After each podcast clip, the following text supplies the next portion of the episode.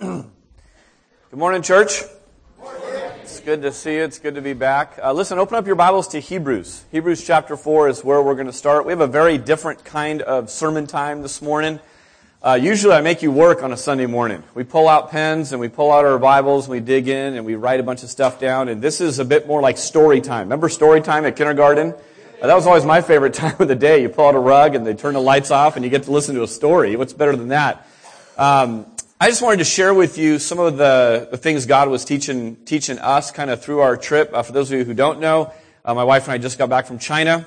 I don't normally dress like this, but I thought it seemed appropriate for, uh, for this morning. Um, and uh, and while I was over there, just just had time to jot down some different thoughts. Um, several of these literally were written down at 2:30 in the morning while kids were screaming. So I don't know how coherent this whole sermon's going to be, uh, but you'll just get to get a little snapshot of some of the things that, that we learned and, and kind of went through. I want to open with this truth. It's a truth that's really familiar, and sometimes when things are really familiar, it's easy to gloss over them. It's a it's a passage of scripture, Hebrews 4:12. And uh, it says this, For the word of God is living and active, sharper than any two-edged sword, piercing to the division of soul and of spirit, of joints and of marrow, and discerning the thoughts and intentions of the heart. Goes on to say this, and no creature is hidden from his sight. But all are naked and exposed to the eyes of him to whom we must give an account. We're going to have a lot of fun this morning. I've got some fun stuff to show you. But isn't this a sobering truth?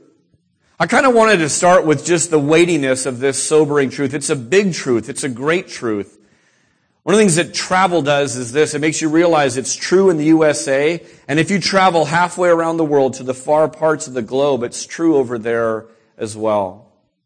And I kind of want to tell some stories, but I want to let it kind of be through this lens that the Word of God kept popping up in all kinds of different ways, some in very blatant, whoa, God kinds of ways, and others that kind of, as I reflected on our trip, as I reflected on stories and whatnot, little verses kind of bubbled to the surface that I thought, wow, God's already said that. I've already known this to be true. It's true in China, just like it's true uh, where we live as well. So when you travel, some of you have had an opportunity to travel, some of you uh, not so much. But one of the things that you notice right away, many of you have been to Mexico, and you notice that uh, that there's a lot of there's a lot of differences and there's some similarities, and it's kind of fun. That's one of the ways you kind of distinguish right between if you're home or not, is whether things feel familiar or not. And I wanted to just kind of show you some of the some of the differences that that, that we encountered. Um, so so this is a menu at, at one of our favorite little noodle shops that we happened upon the travel agency that sends you off, um, they kind of point you to the places that Americans evidently like. Um, KFC has a market in the middle of China, if you if you can believe that. So does Pizza Hut, and so does Subway. So they say, hey, here's the three restaurants in town. And we're like, we don't really eat that much of that when we're home. We, we don't know the Chinese version of those things is me any better. So we wanted to branch out and eat like the locals do. My buddy Glenn Miller, who's traveled all over the world, taught me a little trick. He said, if you eat an odorless garlic tablet every morning, you won't get sick. And when he and I traveled all through China and ate some crazy stuff, I never got sick. So we've bought into that. We took an odorless garlic tablet and we ate as, as we desired at any little noodle house, anything we went to. So here we are standing in front of this restaurant, looking at the menu going, huh. And we saw guys pulling, pulling these noodles, like tossing them and slinging them in the air. We thought this looks like just a fun place to eat. Think taqueria, but China. Okay, that's where we were. And, uh, and we're chatting away and talking away. And uh, we haven't heard a lot of English in, in this place at all. And this woman's sitting there, after like four or five minutes, she goes, um, do you need help translating? She's Chinese. And we're like, yes, we need help translating. She goes, oh, I'm from Boston. I'm like, oh, so cool. So she had, she had perfect Chinese and she helped us order some, some amazing food. But almost everywhere we went, it looked like this. So without a picture menu or without a guide kind of telling you things, um, or without Google Translate, which works pretty well over there, you were just kind of, uh, kind of stuck. Personal space is certainly a challenge. Uh, this is, I call this the, the Buddha mosh pit because this is people straining to look at a Buddha statue. Uh, if you look in the lower left-hand corner, see this? That's my wife. That's Becky in the Buddha mosh pit. People are just shoving in there, and I had so much fun. I didn't really care to take a picture. I just wanted to be part of the mosh pit, so I shoved my way in. I'm getting elbowed in the back, and it's this old lady. I'm like, that's so cool. So I'm taking pictures. It's just how you do. Shoving is kind in China. If you want to say that you love someone, you just shove them. Um, China is amazingly good at moving tons and tons of people, which is good because there are tons and tons of people in China. We had to take the obligatory uh, subway selfie. Uh, this this is where you're you're so pinned, but you kind of weasel an arm up there so you can kind of take a picture. Probably not that much different than New York, but I've never been in New York, so this is our version of it. Um, certainly, shopping's different. This is the meat section at Walmart. No joke. Uh, and and the way that it works is you just have all the meats out there and there's little bags. Uh, if you can see these, these bags up, up here. So you just grab a plastic bag and you just kind of rifle through the pieces that look good. I didn't think any of it looked good, so we didn't buy any of it, but there's Cassie shopping away. Um, if you want a puppy, then what you do is you cross the street. There's these overpasses that kind of go over these insane streets, so you walk up over there, and there's a guy selling puppies. So almost every day, um, Cassie would ask for a puppy. I said, uh, Cassie, we're not buying a puppy. Until two days later, um, if you want a turtle, you go to the same overpass and they're, they're selling turtles. So then she wanted a turtle and the cooks would like this. A couple days later, there were bunnies hopping all over the place up there. So this is the pet store. You just kind of, kind of running around. There's a picture of the person on, on the, in the purple is my wife's sister, Tammy. She came with us. She was a huge help to us, um, as we had two toddlers dealing with and all that. Aunt Tammy was, was Cassie's travel buddy, but also just our help. And really, she became kind of the auntie for every family that was there, taking pictures for them, moving bags, doing this, doing that. She was a huge servant. In this picture, uh, we are all smiling. And the reason we're smiling is we don't know what's being sold at those little um, booths behind us. Let me show you what's being sold at the booths behind us. Um, there's basically an assortment of all kinds of bugs, skewered and, um, and glistening and looking amazing. Um, here's kind of zoomed in. Those are scorpions that you just kind of buy on the street and snack on. Um, Shal's getting hungry, I can tell right now. Uh, there was some there was some fresh poultry. Uh, they always leave the heads on every animal that they eat, so it's really clear what you're eating. There's no hiding it. You're just kind of say this is some kind of poultry. They seem to be really into snakes, uh, eating snakes on a stick, so that's a popular item. And uh, you can tell that's frog next to it. And then uh, this is um, escargot, but if you don't call it escargot, it's a lot cheaper. It's really cheap when you put a snail on a stick. Uh, escargot tends to be a little bit more expensive. Um, the ever popular starfish, which uh, I can't imagine eating a starfish, but evidently I saw people gnawing away on those. And then this was really the kicker. This was the one that got us the best. The tarantulas that were um, right there next to everything else, and you just munch on them. It's a little crunchy, uh, a little bit like chips. So um, I've just done you all a favor. No matter what is served for the welcome lunch, you're going to love it. You're, you're just going to, you're going to be so thankful that we didn't serve tarantula, uh, this, this time. Really, the look on Cassie's face says it all. Um, that was, that was Cassie. Uh, so we had just eaten. Um, unfortunately, we were we were super full. Uh, there were there were some similarities. It's a very short list, but we found an Apple store in Beijing and we found, uh, we found a Starbucks. Somehow Starbucks has made its way to China. Shocker. But really the biggest similarity that you realize, no matter where you go, is that people are people. And no matter where you go, people have some of the, some very similar hopes and dreams. They have, uh, they, are just people. And it was, it was kind of neat to see that, even though there are just these cultural differences that are really vast. And you think, well, how could I connect? And, and it's pretty easy, actually. I mean, you just get talking to people and uh, and and that's that's the, the uh, truth of it. There are a few things that appear the same on the surface but are different. I mentioned Pizza Hut. One night we just kind of had enough of Chinese food. let's go check out the Pizza Hut. Turns out in China, some of you know this because you travel overseas. Turns out in China, Pizza Hut is like a fancy sit-down restaurant. No joke and it has a menu the size of like Cheesecake Factory. It's the most bizarre thing. You walk in, you're seated at a table, you see that, uh, oh, we didn't see it here, but there's flowers on the table, there's piano music playing. I'm waiting for kids going to the prom, going to Pizza Hut. Like it's the weirdest thing. And so we thought, well, let's order some nice pasta. Uh, but pasta at Pizza Hut, it's still Pizza Hut. So it tastes a little bit like it was made by Chef Boyardee. Um, it was just not that good, really, but it was kind of an interesting experience to be at Pizza Hut in China. So here's a sense of uh, a kind of where we were. Let me just say this, that, you know, being over there, it was really, really clear why we were there. We knew very clearly why we were there. We were on mission for God and we had a very specific purpose. The locals uh, didn't really understand why we were there. Uh, in, in, fact, we just got a lot of looks, a lot of people curious. the agency has discovered it's probably best just to have, um, you can tell that rules and things are made because they were needed in the past. So we were each ha- handed this lanyard that had our name on it. It had the name of our hotel. Like if we get lost, we're like kindergartners. If we get lost, here's how to get us back to our hotel. You know, like a note from our mom. But then it also said on there that we are here to adopt these children because the locals are wondering, why do these white people have these Chinese babies with them? That doesn't make any sense. So here we were at a park and, um, a few minutes before this guy uh, came by, about 20 school kids ran by and they ran by and about the third one looked over and saw us and he stopped like dead in his tracks to kind of look at us and it kind of caused this thing and they all just were like and then they went running on. They kind of took off. But we stopped school kids dead in our tracks because they just didn't know what to, what, what to, what to make of us. Um, I evidently thought it was important to glare at this man, um, letting him know that we were kind parents and we would take good care of these children. I'm not sure why I did that, but I did. Um, we traveled to this city. I need three volunteers really quick just to raise your hand. You don't have to come up here, but I just need you to. Madison's one. Who else? Who's two others? Brian Jackson, you're another one. And Chad, you don't count. You, you might, you might know this. Uh, we'll do Jamie in the back. Okay, uh, we're going to start with you, Madison. How do you pronounce this city uh, in in China?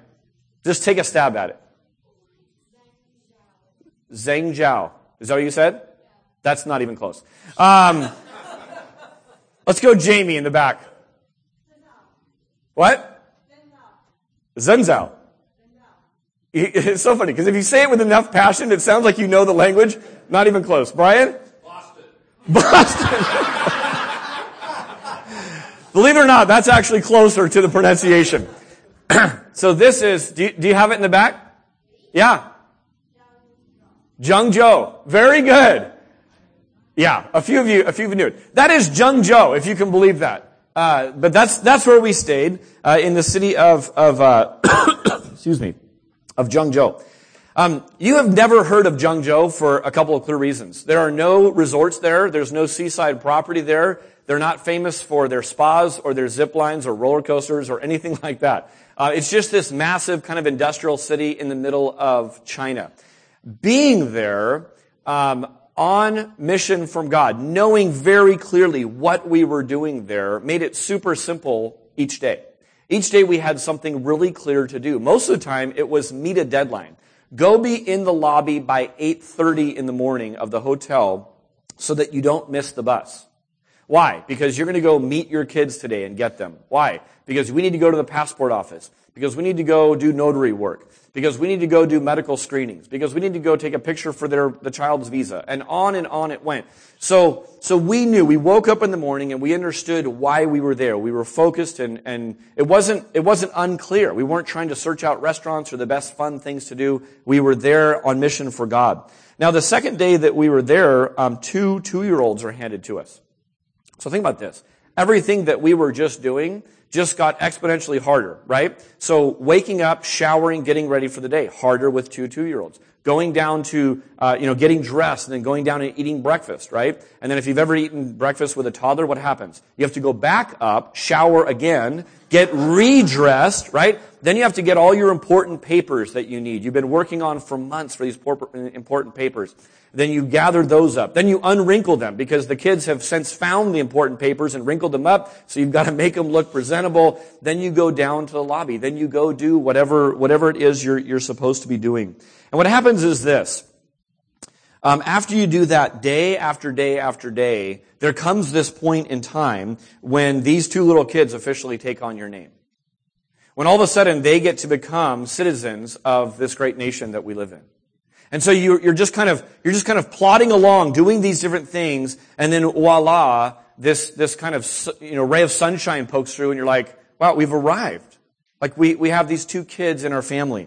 Here's the, here's the truth, uh, that, that I want to give to you on this, is that great visible results often come as a result of many mundane, faithful steps.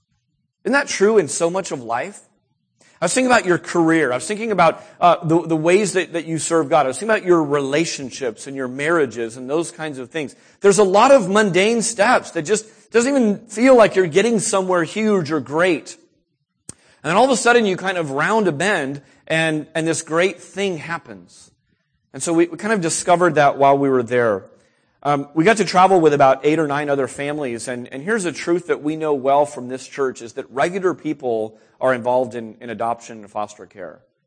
But, but these regular people who are involved in this have results that are anything but regular or normal. They're really supernatural. They're really pretty spectacular.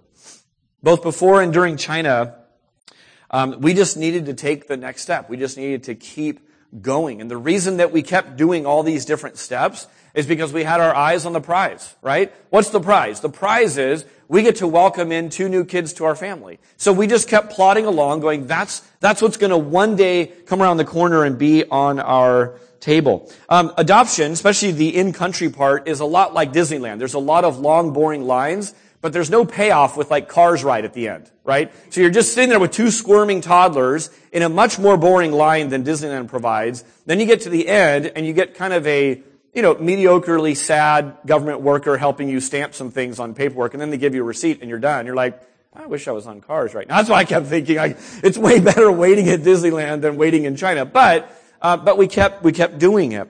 Um, th- this is really the, the, the, the Christian life. We understand, right, that there are things coming. There are things God's doing in us right now. But there are things coming that we keep our eyes on. Uh, listen to, to 2 Timothy 4, 7. Again, a really popular verse, famous verse.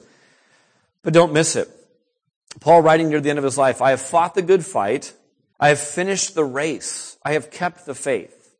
And then he says this, henceforth there is laid up for me the crown of righteousness, which the Lord, the righteous judge, will award me on that day. Do you hear the future of that? And not only to me, but also to all who have loved his appearing. I got to tell you, last Sunday was awesome for me. Something about going away and coming home, um, and then coming home on Easter Sunday was so spectacular. Everything felt more emotional. Um, Chad just loved getting to witness you being baptized. Um, the music, the fellowship, your faces, um, Ben's sermon, uh, just everything about it was so good to come and celebrate the resurrection. I thought, wow, this is what we get to do all the time. Uh, but somehow being away from it for just a couple of weeks, you know, just just kind of let it land a little bit more heavy on me last week. What a great uh, word that, that this is, this is for all those who have loved his appearing. How amazing to be in a room full of people who have loved his appearing and who look forward to his second coming. That's what they're living for. In the meantime of all this, though, we are more than conquerors. I kept going through our trip and, um, and, and just thinking, God, I'm a child of the King. You've rescued me out of slavery. I'm your child. I have unlimited resources available to me today to accomplish the work you've given me to do today. And so that, that thought rang with me uh, all through China. I want to just say this. I want to say a simple thanks um, to, to so many of you. Many of you were just praying on behalf of us and, um, and just lifting us up and, and holding us up in prayer and covering us in prayer and, um, and we're so grateful for that. The, the sheer number of people that it took for us to do this adoption um, is is so lengthy. I would I would literally sound like one of those people on Oscar night receiving an Oscar. I'd start doing the thanks. You know, they'd eventually start playing the music and cut to commercial because I would just keep on going. So all I will just say is just a simple thanks to you, church family. Uh, this church, this this adoption, and some of the ones that are coming up, and some of the ones that have already happened it's such a collective kind of church victory. Uh, this church has over and abundantly been generous in their love for orphans around the world and, and in our own backyard. And, and it's astounding. It's a really amazing God thing that we see going on in our midst. And so on behalf of not only us, but, um, but just many in our midst who are, who are in process. If you don't know, there's four right now who are, um, who are getting trained so that they can do foster care. There's one in the back of our sanctuary today who has a court appointment at the end of this month um, to legally make uh, little little Geo their their own little guy. And there is just so much stuff going on. The prayer needs to continue. The support needs to continue. But let's pause and just say thank you. Um, we, we had children's workers stand up. I should just have the whole church stand up and just say applaud yourself. I don't know. It's a weird thing. Uh, but but thank you thank you for for that. You know, on the idea of being on mission um, for Jesus at all times, uh, because of my profession as a pastor, the Chinese consulate required me to write a special letter to them upon my visa request to say that I, my primary mode or reason for going to China is not to proselytize. Proselytize is a big fancy word that just means trying to convert people to, to my belief system. So, um, so I dutifully wrote my letter saying that was not my primary uh, reason for going to China. I was going to adopt children and this and that. I sent it off to China. They approved my entry into their country because I wrote this letter. Um, you know, but the the reality of it is, um, as a as a Christian, uh, no matter where I go, um, I'm always a witness for Jesus Christ. Right? No matter what. I mean, Christians aren't ever off duty. Um, I mean, Christians live their life um, as a song. I mean, our song is, is to glorify God in all that we do. We can't help but just talk about that, think about that, and live that way. I didn't think including all of that in my letter seemed appropriate at the time, so I didn't write any of that into the Chinese consulate. But that's just the reality of what it means to be a Christian. So here I was over in China, and um, and uh, I just saw God's sense of humor. Uh, so my restriction at not being allowed to preach or proselytize um, stirred up so many conversations over the two and a half weeks uh, about God, about Christianity, about the Bible, um, such that I got to pray with many, many people. Um, this is just God's sense of humor. Okay, so for instance, we were we were with these families. Um, the first couple days, we actually had time to have adult conversation. Remember what that is like, parents of, of young kids? Yeah, it'll it'll come again. I'm told. Um, but we were able to have some adult conversation where we didn't have our kids with us, and so we were able to chat and kind of get to know each other. And this one guy found out that uh, he said, "Hey, with you being a pastor and all, um, did you have any problems getting into the country?" I said, "Well, I had to write this letter, you know, and I'm not supposed to preach about." You know, how awesome God is, and I'm not supposed to really, you know, talk about the Bible, the infallible Word of God. And, no, I didn't really say it. But I was just, you know, kind of sharing. I mean, here we are walking with the, the whole big group. Everyone's listening, you know. And he goes, he goes, well, I find that so fascinating. He said, well, he said, it'll be so fun to just tempt you over these next two and a half weeks, letting you know, man, I'm really wrestling with my faith. You know, is anyone, is anyone able to help me? You know, I really have some questions about this book called the Bible and, and, and if it's true or not. Can anyone help me? And, and it, and it led to, no joke, two or three days in a row, he kept bringing this up. And it led to all kinds of conversations about this. Remember church is God's idea? Church is God's idea says this the shepherd's role is to equip the saints, right? And so it's not, it's not that I have to be the one sharing it. Um, that, that came up. Isn't it, isn't it good that God's plan all along is that, is that you can shut down the positioned leaders of the church, but you can't possibly shut down all the sheep, right? And so th- this came up over and over, and it was just, it was just great. It was God's sense of humor. I, I was spending time in a, in a, a, supposedly atheistic country, a secular country called China, um, and uh, and they have failed miserably at eradicating faith. They haven't done it, unless you call explosive church growth uh, success, which I don't think they would consider that. Um, but what happens is a government can take positioned leaders and they can put them in jail, they can offer threats, they can do all sorts of stuff to them. But you can't possibly shut up all the sheep, right? I mean, the, the way it happens, we see this in church history, is that as there's any kind of persecution and saying what you can and can't do and regulating, man, that just causes Christianity to spread like, like, like wildfire. And so that was, that was actually on display. Uh, I thought about this, you know, how prepared are we? How prepared are we right now as a church, as a specific local church, but also kind of the church of the South Bay? How prepared are we to give up the comforts that we currently know? The government starts coming in and saying, no, you guys can't be doing this. If the government starts taking people who have official positions and titles and saying, you're, you're now in jail because this isn't allowed to, to happen anymore. Don't you see that what happens is there has to be this, this rising up, this, this raising of other leaders in the church that, that would be there.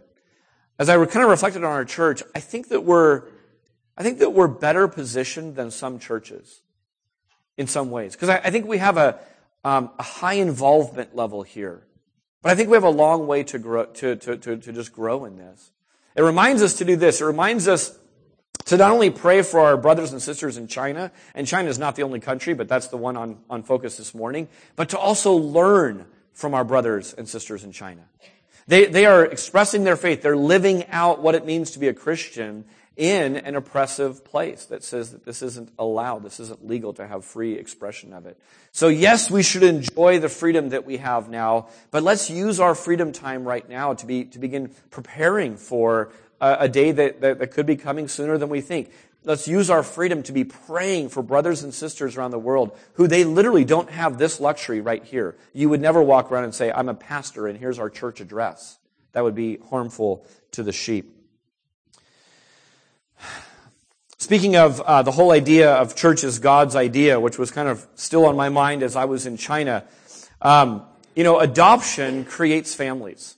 And, and it's a really, really powerful thing. We had three families on our trip that were first time parents. And, uh, and we all went to this kind of waiting room and, and, um, and the first child that they brought in, they're coming from different orphanages and different time travels and all that. time travel, that sounds really bizarre distances traveled to get to this place. You got it. Um, and the first couple was Greg and Brenda. They're from Texas. And, uh, and, and Brenda hands me her camera and says, Would you take some pictures? So I was kind of like the paparazzi, you know, in there taking pictures. And as soon as this little girl walked in and was handed to this couple, I just lost it. I was bawling my eyes out. I just thought, wow, I I don't know how this happened, but a couple of days touring around Beijing and then taking a domestic flight here and a day later, somehow this qualifies for me to be here in this intimate moment with this family. This couple that turns out they were a, a Christian couple as well. Um, and, and to not only witness them, but two other families on that day have this family form right before your eyes. It was spectacular. So powerful to see. Ephesians 1 4 says, In love, he predestined us for adoption as sons through Jesus Christ according to the purpose of his will. And being over there, you just see these spiritual truths kind of, kind of flesh out. Participating in a physical adoption really vividly lays out your spiritual adoption for you as a Christian. And all these passages and thoughts and ideas and songs that we sing just are flooding into my mind as I look at this. You know, God made us all to be in families, but sin breaks that, right? So there's a lot of less than ideal in the world. And when less than ideal is in the world, other things happen, and foster families step in, and government institutions step in, and these kids are cared for, but it's not quite a family. I'll show you some pictures momentarily, but uh, orphanages are, are similar to homes in a lot of ways. There's a kitchen, there are other people around, there are other kids, there's meal time, there's potty time, there's changing time, there's a bedroom, there's a little play area, um, but that's a far cry from a home, right? And when you look at these, these precious women, and mostly women who are there, these nannies, uh, serving these kids day in and day out, you also just have this thought lodge in your brain that, that nanny will never be mommy to a kid. So even though they're caring for them, even though they're loving on them, even though they're, man, they chuck that food in that mouth so fast because they've got to get on to the next one, right? And so you see this, this kind of, this kind of brokenness that's around you and, and it reminds you, man, there's no place like home and there's no one like family. And that's what God's done for us. God has taken us who, who come from some pretty sin-scarred places in the physical realm and He's placed us in a family. And I don't want us to overlook that. Um, don't have time to go into the details of this, but it was pretty remarkable as we got to kind of know these families pretty well, actually, over the course of time. Um, each kid seemed to fit their their their family so well. There was this great couple we, we really connected with, and they're a little bit on the more reserved, a little bit quieter side, and they had just more of a quieter kid, and and um, just it was fascinating to sit and watch these um, the, these these families and this verse came to my mind as I, as I was watching this. Psalm 68, 6. God places the lonely in families. He doesn't just shuffle them in there. He sets them in. And we look at the, the, the, the two that we got and we go, wow, God, you, you knew. You knew which two were ours. My buddy, uh, Tim Riley, said he was, uh, he was kind of watching things unfold on Facebook and he said this. He said, you know, Dave, watching the pictures, looking at the pictures of you guys reuniting at the airport, he said, my wife and I were bawling our eyes out. He said, it, reminded me of this. He said, he said I, I just kept thinking, this is how all new believers ought to be welcomed into the church. That just immediately there's a sense of sibling. Immediately there's a sense of, you're my brother, you're my sister. Get over here for a hug, right? Isn't that the picture of how a new believer should enter the church? I thought, yes, that's so true. Not only that, but new babes in Christ learn what it is to belong and what it is to be loved and what it is to function in a family simply by watching their older siblings. We had a couple of things already happen in, in, a, in a week's time. Everly and Tate started off super, super fearful of this giant black beast that lives with us named Finn. He's a black lab that wouldn't hurt anyone really, but he's kind of scary because I don't think they had a lot of black labs at the orphanage. So they would see the dog and like freak out, ah! Um, and uh, and in a very short period of time, in a couple of days, what happens is they would study, they would watch little Eli, they would watch Tegan, they would watch Ethan, and they would watch them interact with the dog and give hugs and lay on the floor and wrestle and play. And so um, last night, uh, Everly, our daughter, is there, and Finn's wagging his tail, you know, waiting to go out and get his dinner. And I see Everly, she goes over to his tail like this, and she, like, anytime our, anytime toddlers are near our dog, they go like this. You know why? Because they're, the tail's like right at that height. So all of our kids, when they get around dogs, they brace themselves and they squint.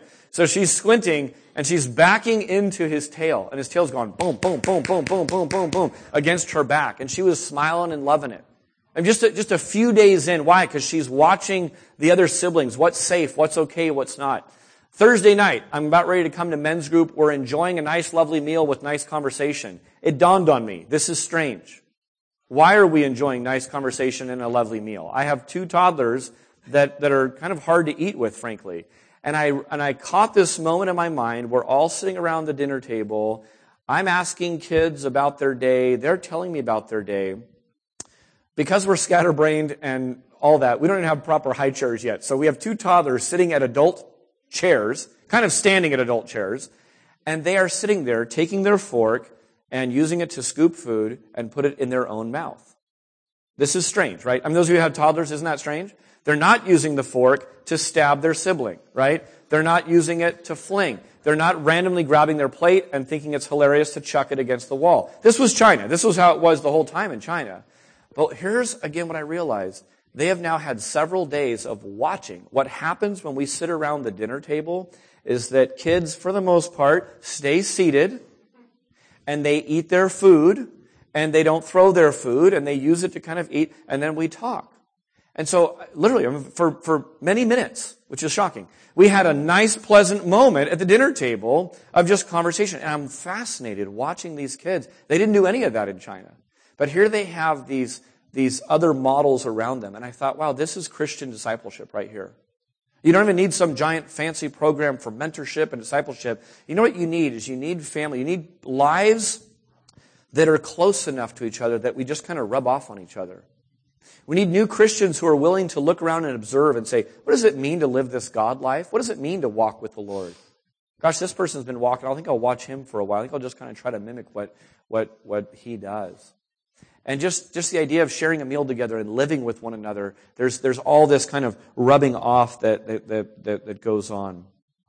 Speaking of the power of a shared meal, um, you know, sometimes we can get into our, into our lives. I don't know if you're like this, uh, but, but you can get into your life and, and, and sometimes you've got this thing coming up on Friday night, you schedule it weeks ago, or you've got, you've got a, a dinner or plans or whatever, and sometimes you're just wiped out from your week and you're like, ah, oh, I just wish I could stay in tonight. I'm exhausted. This sounds tiring. I'll tell you what cures you from thinking that an invite from friends to do a meal together or do something together is an interruption to your busy schedule. It's to go away and be totally removed from your community in a totally uh, different and foreign place. All of a sudden, there's huge power in a simple shared meal together with friends. Um, as many of you know, the Chows um, are a young couple in our church, and uh, and um, for months, we kind of went back and forth uh, on totally different time planes of adopting from China.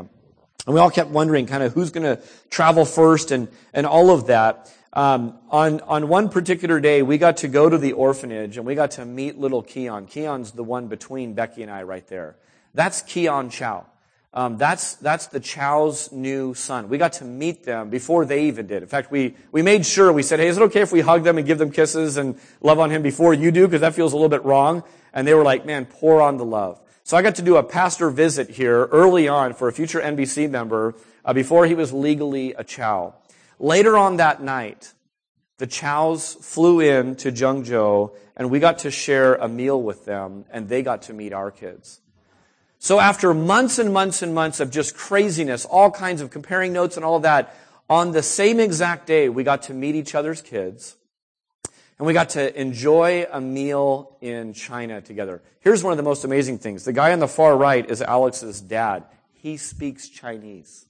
Yes. So that meant, that meant we got to know what we were eating. It was fantastic. Do you see there's not much food left on the table because, because we had him. He's like our secret weapon.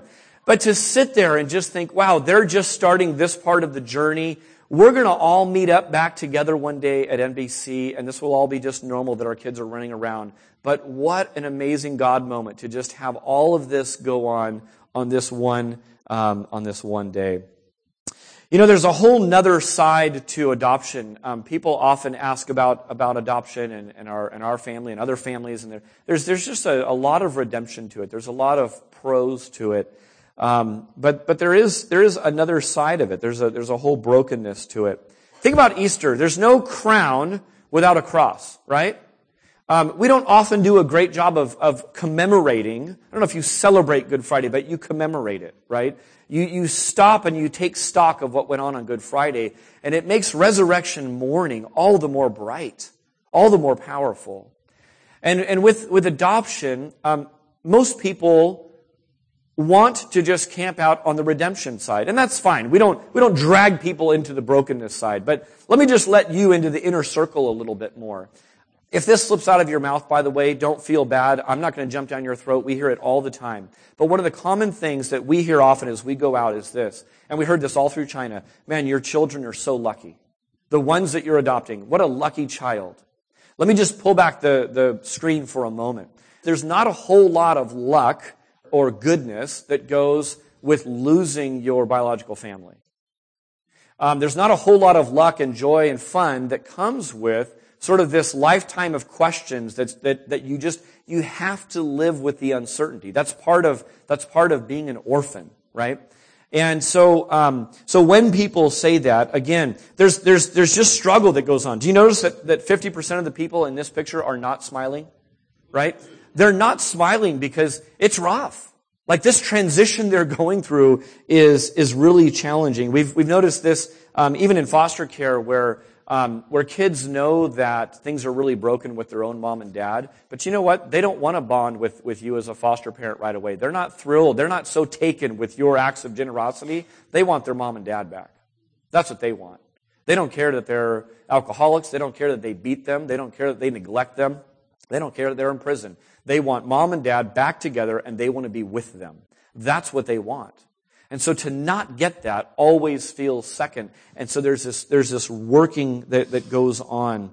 Um, leaving all that they know and living with questions is a challenge. Following Jesus isn't easy, but it's good. Matthew uh, 10, 37 says, Whoever leaves father or mother, um, uh, whoever loves father or mother more than me is not worthy of me. And whoever loves son or daughter more than me is not worthy of me. And whoever does not take up his cross and follow me is not worthy of me. There was a book that was recommended to me called Do Hard Things. Um, it seemed really challenging to read the book, so I never read it, but the title alone just kind of spurred some neat ideas in me. Um, and and uh, I don't recommend this if, if your marriage is struggling. Um, I'm saying this facetiously, um, but but it really is true that if you want to spice up your marriage, uh, if you want to strengthen your family bonds, go do something challenging. Go do something hard. And you don't need to just go dream something up. Just honestly listen to Jesus and go where he's leading you. Enter into, move toward brokenness, move toward injustice. There's a lot of really challenging things out there in the world, right? And God is calling His servants, God is calling His witnesses into some really difficult places. What happens is, when you follow Jesus into really difficult places, you grow. Um, the first few moments and days and weeks and months are super hard. Uh, with these kids, there's, there's much grieving, there's raging, there's kind of a sullenness. Uh, when you hold a newly adopted child, this is true of all of our kids so far, they pull away. They don't know to snuggle in. They don't want to snuggle in. When you try to give them a bottle and give them eye contact, they will do everything but make eye contact with you. Why?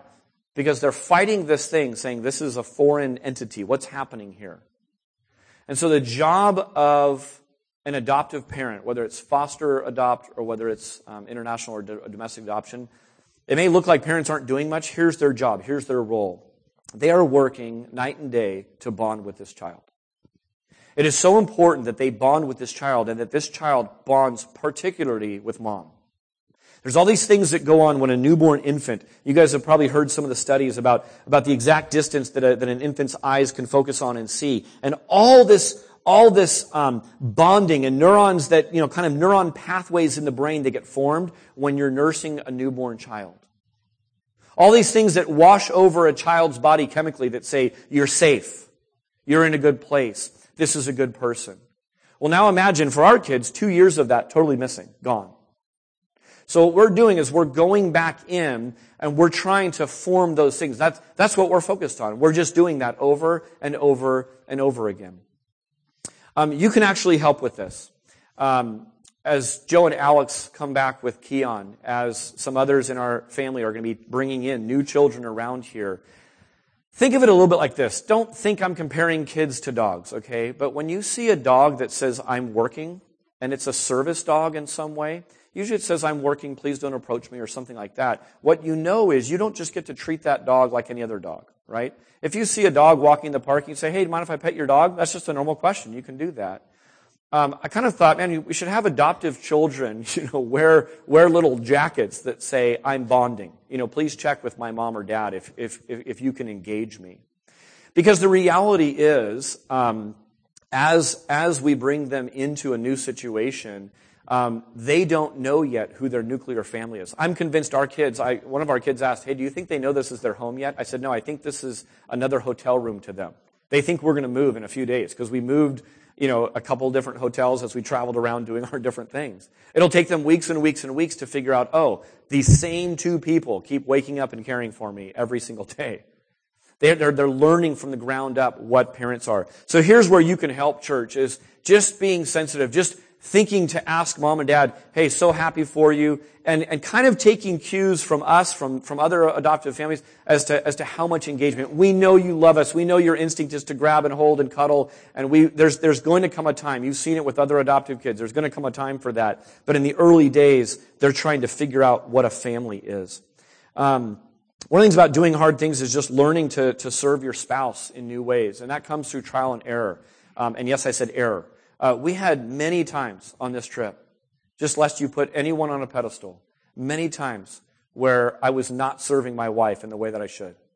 We had our nerves, our last nerves, get, get stretched, trampled on, spit up on, and pulled and yanked, and, and it wasn't getting any sleep. And that nerve caused problems. And so there were these relational strains going on, these different things. And what happens is somehow when you get pulled really far and then you survive and you and you repent and you love each other and you say, we made it. We're still here.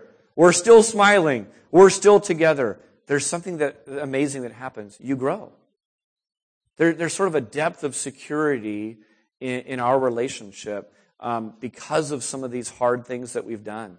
Um, and we anticipated this. We've done this before, so we kind of knew uh, some of these things were, were going on.